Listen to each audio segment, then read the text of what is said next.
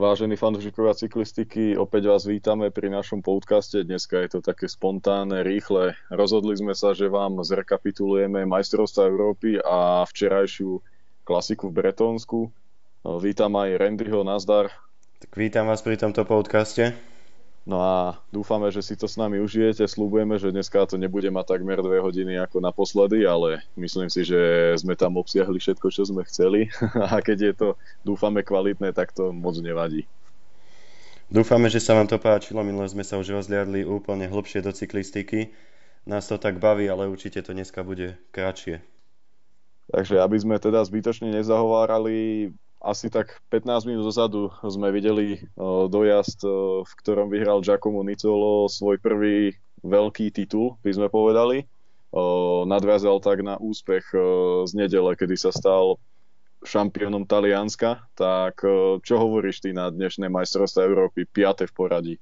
Tak musíme povedať, že Taliani to mali celý pretek pod kontrolou a toto je také zadozučinenie pre Talianov, že to Nicolo dokázal vyhrať van der Poel tam útočil v kuse, ale Taliani dneska odvedli výnimočnú robotu a Nicola nadviazal na svoju úspešnú sezónu, takže ja si myslím, že to nie je moc prekvapenie, veď sme aj typovali v minulom podcaste.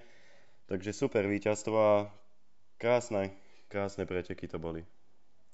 Mňa to akože dneska veľmi prekvapilo. Ja som si myslel, že keď je to tak nabité a tie majstrovstvá Európy sú vlastne v strede týždňa hneď po bretonskej klasike, respektíve po majstrákoch národných a len 3 dní pred štartom Tour de France, že to nebude mať akože až takú nejakú veľkú kvalitu, ale vlastne posledné 4 okruhy sa nastupovalo každú minútu, nie dá sa povedať. Tam to vlastne rozpútal Van der Poel, ktorý behom 10 kilometroch hádam 5-6 krát dosť razantne sa oprel do pedálov. Vždy ho zachytil Mateo Trentin, následne odišiel Trentin a potom ho akože stiahol Van Der Poel, čiže bolo to medzi nejakým tým 33.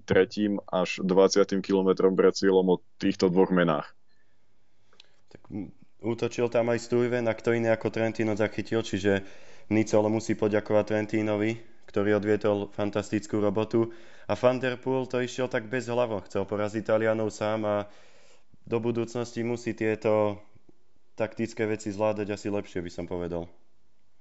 Akože on, on, ja chápem, čo chcel spraviť. Chcel demonstrovať svoju silu, jasné, chcel prísť znova sám do cieľa, ako to dokázal vlastne v nedelu pri majstrovstvách Holandska, ale takto sa nedá jazdiť celý rok on keby si tam pošetril 1-2 nástupy, tak možno práve tomu chýbalo v tom šprinte, v ktorom skončil.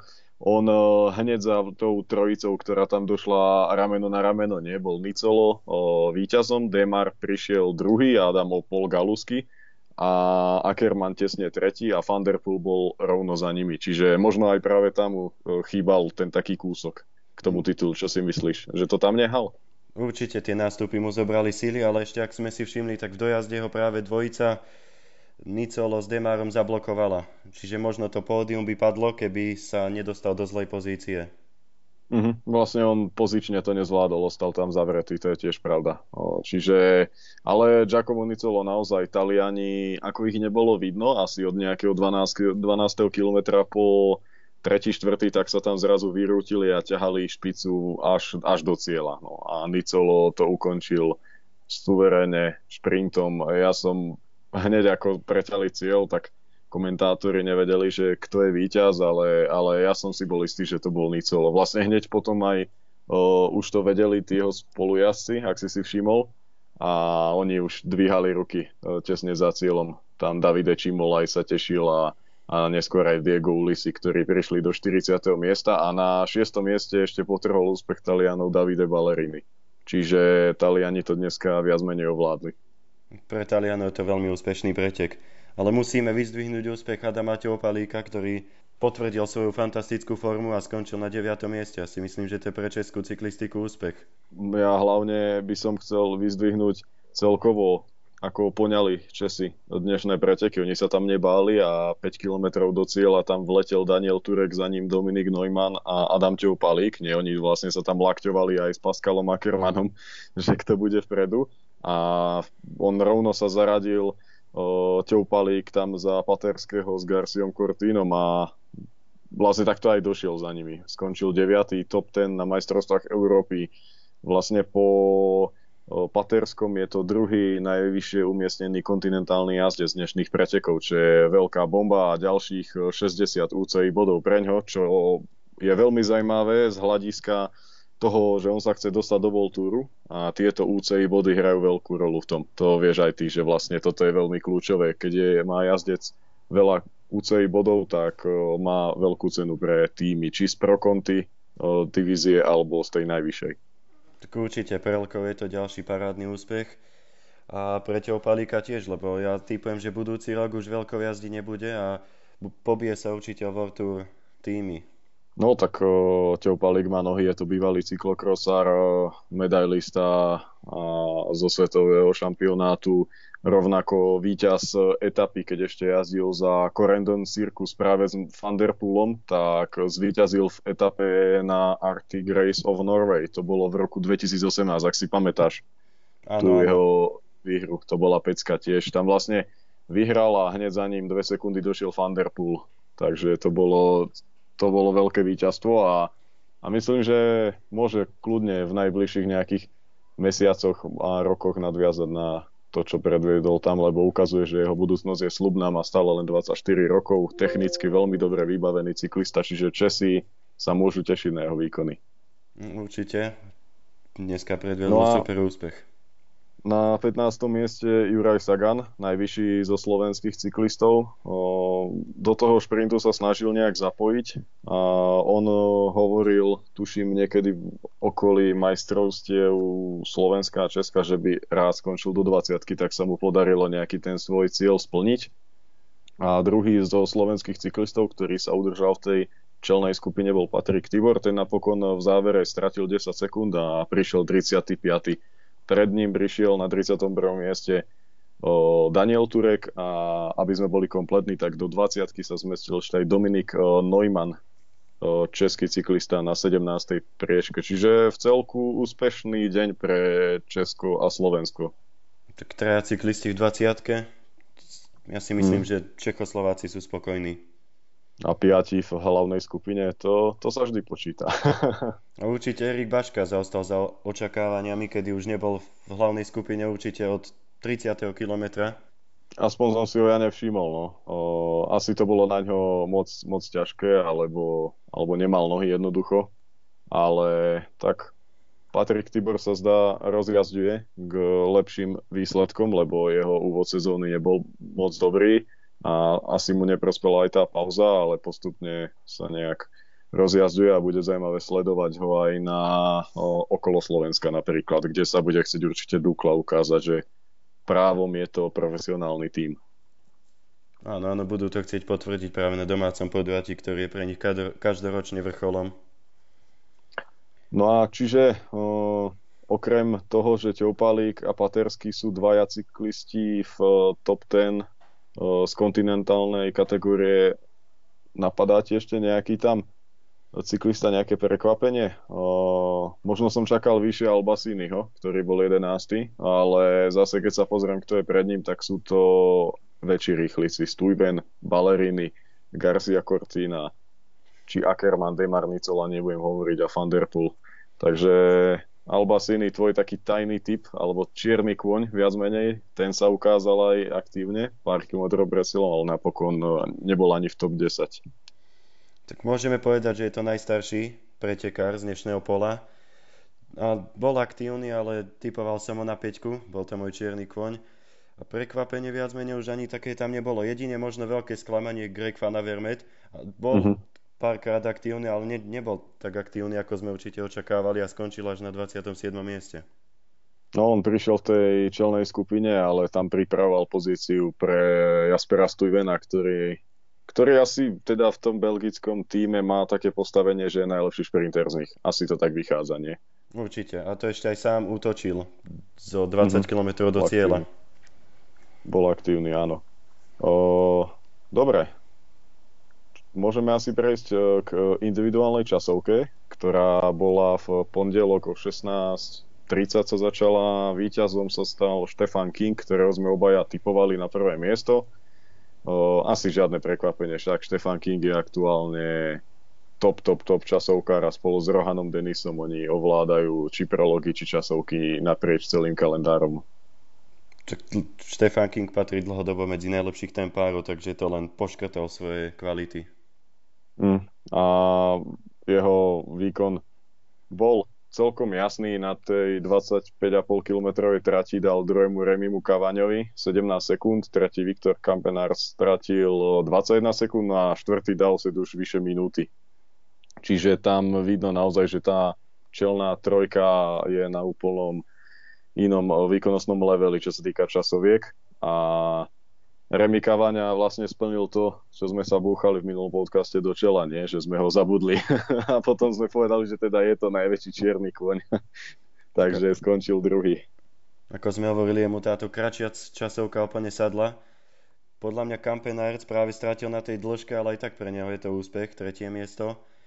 A musíme aj Jana Bartu pochváliť, 9. miesto si myslím, že top 10 sa vždy počíta, čiže pre Čechov aj časovka individuálny závod a dve top desiatky, čiže super. Uh-huh. A dokázal prebehnúť uh, Francúza Antonio Roa alebo Ruja Koštu, čo sa počíta. Uh, sú to jazdci z Voltúru a opäť môžeme povedať, že uh, Jan Barta sa dostal ako už jazdec kontinentálny z Elkovu Kasper týmu do, do top 10 a to je pre Elkov obrovská pecka, že majú vlastne dva deviaté miesta z majstrovstiev Európy elit kategórie. To je akože veľká bomba a ukazuje to, že Elkov naozaj má obrovskú silu. A taktiež bol druhý z kontinentálnych jazdcov, prvý bol Justin Wolf zo Slovákov išiel časovku len Jan Andrej Culi, majster Slovenska v tejto disciplíne, ktorý skončil na 24. priečke, stratil 3 minúty 39 sekúnd, čo je priepasný rozdiel a za ním skončili už iba o, traja pretekári. Tam asi sa, neviem, či sa dalo niečo iné čakať. Neviem, o, k tomuto nejak. To sa dalo čakať, že to nebude taký veľký úspech a ten rozdiel, ako hovoríš, je priepasný na takej krátkej časovke dostať 3.39, no. No, hlavne keď sa človek pozrie na tú priemernú rýchlosť, Stefan King išiel 50,693 a Jan Andrej Culi išiel 45,2 km v hodine. Hej, to je akože, to je brutálny rozdiel.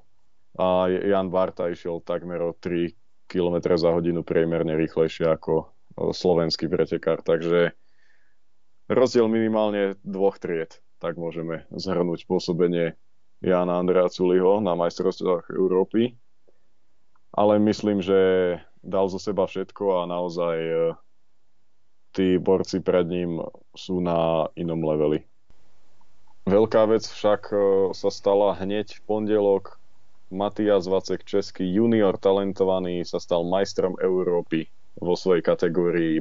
Druhý bol Marko Brenner o 3 sekundy, čiže česká cyklistika oslavuje obrovský úspech. Matias Vacek, brat Karla Vacka, ktorý je takisto obrovský talent už v kategórii U23, potvrdzuje, že naozaj na ňom sa bude stavať do ďalších rokov a ako aj povedal český repre tréner Tomáš Konečný po tomto úspechu jeho nejaké vyhliadky do budúcnosti respektíve celého českého týmu postaveného okolo Vackovcov budú, budú vysoké. No a na 7. mieste ešte bol Pavel Bitner, čiže pre Čechov naozaj podarené majstrovstvá Európy môžu byť spokojní. Samé top 10 umiestnenia, majstrovský titul, čiže úplná bomba. Tak bratia Vacekovci sú českou budúcnosťou a tieto majstrovstvá Európy naozaj, ako hovoríš, pre Českú republiku skončili podľa mňa podľa očakávaní Mm-hmm. Ale... Tak o, vlastne oni, Vacekovci, sú naozaj extrémne talentovaní od Karlasa a možno v týchto posledných dvoch sezónach čakalo viac, ale bolo to podmienené aj tým, že mu to nesadlo pôsobenie v americkom Hagens Berman Axeon v mládežníckom týme, kde dajme tomu, že sa v úvode hneď nejak pretočil a následne si, si hľadal nejakú tú svoju výkonnosť a postupne však sa snaží dostať nazad, odišiel späť do jeho známej krajiny do Talianska, kde jazdí v talianskom kontinentálnom týme Kolpek Balán. Čiže dúfajme, že aj Karel sa vráti späť na svoju o, pôvodnú výkonnosť, respektíve ešte bude lepší, pretože je to parádny vrchár, 178 cm, 60 kg. O ňom sa hovorilo, že to môže byť nástupca Romana Kreuzigra, ale a Keniga v tých parádnych uh, Grand Tour výsledkoch celkového poradia. Stále len 19-ročný mladík. No, no, čiže naozaj Karel a Matias to sú dva mená, ktoré určite všetci sledujte, pretože v blízkej dobe sa môžu už začať objavovať v tímoch Voltur a určite nestrieľame do prázdna. Najvyššie zo Slovákov bol Filip Lohinský na 28. mieste, ktorý stratil 3 minúty 12 sekúnd a bol to zároveň jediným Slovákom v tejto časovke. Čiže toľko asi k majstrovstvám Európy v rýchlosti. O, neviem, či by si chcel ešte niečo doplniť o, k tomuto celému. Možno je akurát to, že za mňa to bolo veľmi super, o, že sa to podarilo hodiť ešte do tej nabitej terminovky a každé preteky, ktoré sú teraz po tej koronapauze nás tešia určite, že vlastne ten cyklosvet a aj celý športový svet sa vracia nazad do normálu, dúfajme, a že to tak ostane. No a už sa neviem dočkať teda Veľkej soboty. tak musím povedať, že majstrovstvá Európy a hlavne dnešný pretek bol veľmi energický a videli sme, že boli jazdci nabudení po úspechu a keď to máme hodnotiť ako Čechoslováci, tak aj s českými úspechmi musíme byť nesmierne spokojní a Juraj Sagan aspoň tú top 15 v individuálnom závode dal. Čiže v konečnom dôsledku vydarené majstrovstvá Európy. Tiež si myslím, čiže Slovensko a Česko sa hlavne dneska nestratili a Česi naozaj môžu hodnotiť veľmi pozitívne tento reprezentačný výjazd. No a na záver tohto veľmi rýchleho stredajšieho podcastu sme si nehali 84. ročník Volturovej klasiky Bretaň Classic. Výťazný Michael Matthews predviedol, že v závere nemal žiadnu konkurenciu. On dokonca šprintoval s takým prehľadom, že rozhodcovia mu dali ešte aj sekundový náskok v cieli Čiže tam naozaj Michael Matthews e, nie je o čom druhý Luka Mesgec, e, tretí Florian Senešal, ktorý odviedol parádnu robotu e, dva dní predtým pre Juliana Lafilipa vo francúzských majstrovstvách a bolo vidno, že včera bolo vidno teda, že chce ten výsledok aj pre seba, dostal dôveru týmu. No a na šiestej priečke Queen Simons z treku Segafredo, mladúčky to jazdec, minuloročný juniorský majster sveta, stále len 19-ročný mladík, bývalý ski alpinista, to je taká veľká zaujímavosť. Pred pár rokmi skončil na treťom mieste na majstrovstvách sveta v ski alpinizme. A teraz ho máme prvý raz v top 10 veľkých volturových pretekov, čiže naozaj tento mladík z Ameriky začína naplňať svoju povesť a myslím si, že do ďalších rokov je to Gurenkovi Enepulovi a všetkým celkovým ja, všetkým jazdcom na celkovej porade, ako je Tadej Pogačar, Egan Bernal, Ivan Ramiro Sosa a spol, tak je to ďalší veľký talent, ktorý bude mútiť uh, vodu v uh, najvyšších pretekoch. Určite tento cyklista nás bude v budúcich rokoch baviť. Aj pre Trek je to klenot, lebo americký sponzor a Američana v týme mať, ktorý má len 19 rokov. Musím povedať, že už aj v Polsku sa ukázal v tých kopcoch ako super cyklista sám si robil srandu na Instagrame, že keď 75-kilový cyklista sa hrá na vrchára. Hej, hej, hej, no. Tam vlastne v kráľovskej etape on ešte aj útočil pred uh, Gličarovom, teda s Čanou Bukovinou a ukázal, že naozaj sebavedomie mu nechýba a sám povedal, že tento rok chce skončiť na Paríž rube veľmi vysoko, že on tam nejde len zbierať skúsenosti. Takže pre ňa je to obrovský úspech, no.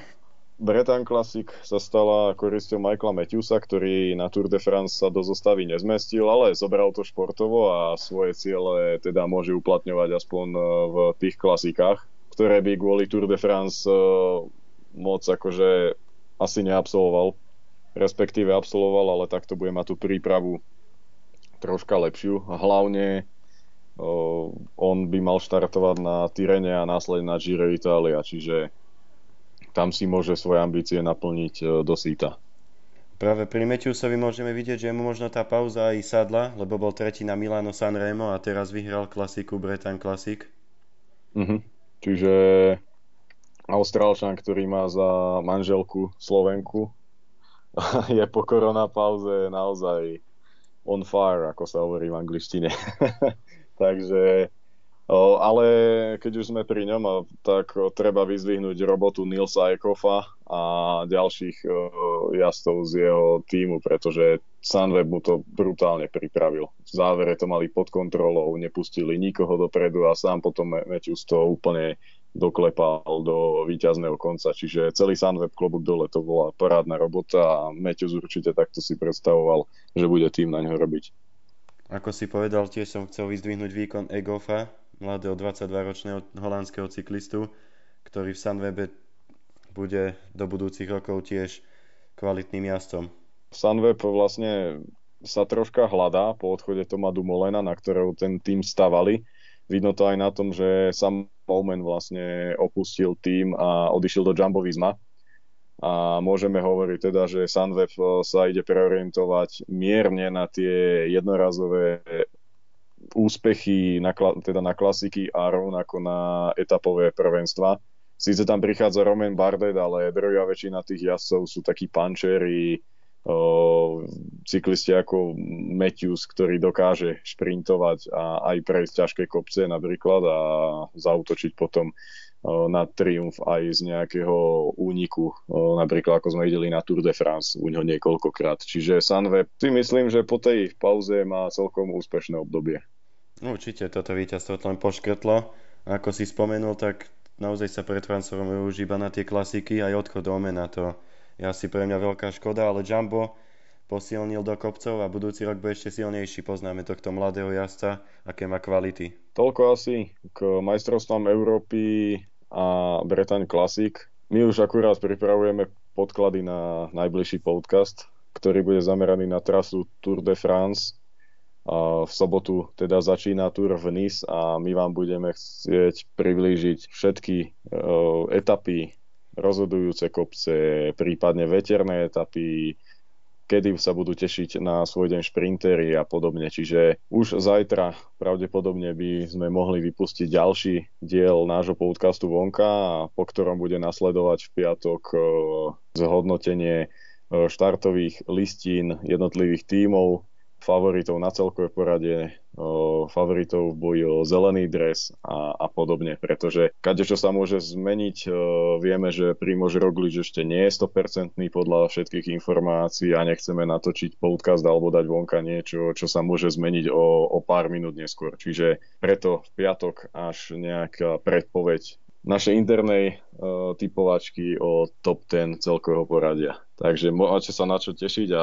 ďakujeme, že teda dneska ste si nás opäť zapli. Ďakujeme za vypočutie ďalšieho podcastu a tešíme sa na Tour de France, kde budeme sledovať podrobné dianie okolo všetkého a prinášať vám rýchle informácie.